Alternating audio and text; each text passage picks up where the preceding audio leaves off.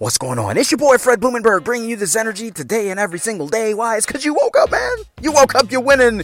Man, let's continue this winning streak. You know what? People are still talking about the White House. Yes, man.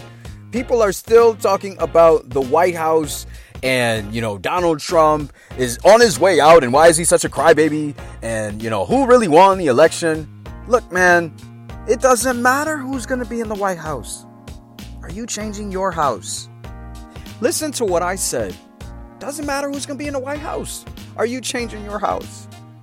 Because whoever goes in the White House, it doesn't matter. They're not going to change your life. I know. This is a very hard pill for people to swallow because they really do think that Joe Biden is going to change their life. He's not. He's not. You have to start with you first. It's very hard because I'm telling you something that you're not going to want to hear.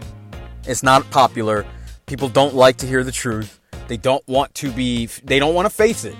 But I'm going to tell it to you anyway. Look, Joe Biden might make you feel some type of way. You might have voted for him. That's great.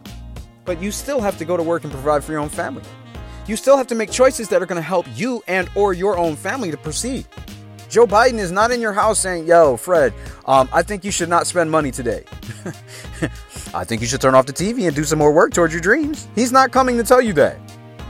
Now, he might make you feel comfortable about being an American, but ultimately, being American or being wherever you are from whatever country you're from, being you is about being you. It's it's you. It has nothing to do with the president. Why am I telling you this?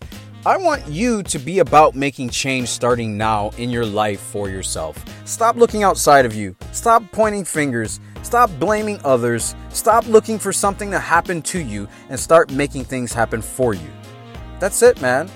This is very hard for a lot of people. This is the reason why the United States is going downhill. Is because everybody's pointing fingers, everybody's looking for a leader, everybody wants a new president, and nobody's looking inward. Nobody. Nobody's looking inward and saying, "Where can I change?" Me. Where can I be the change? You know, as an African American, I've always been caught up within the thread of Black Lives Matter being that, you know, police brutality and all that other stuff. And I've gotten pulled over by DWB driving while black. Yes, that's happened to me. I've plenty of things have happened to me. And you know what I've always said every single time? How do I be the change? I'm look, look, it's unfair. A lot of bullshit has happened to me. How do I be the change? What do I do to change? Not how do I change others? Not police is all wrong. Yes, there's a lot of bullshit that happens. Again, how do I be the change?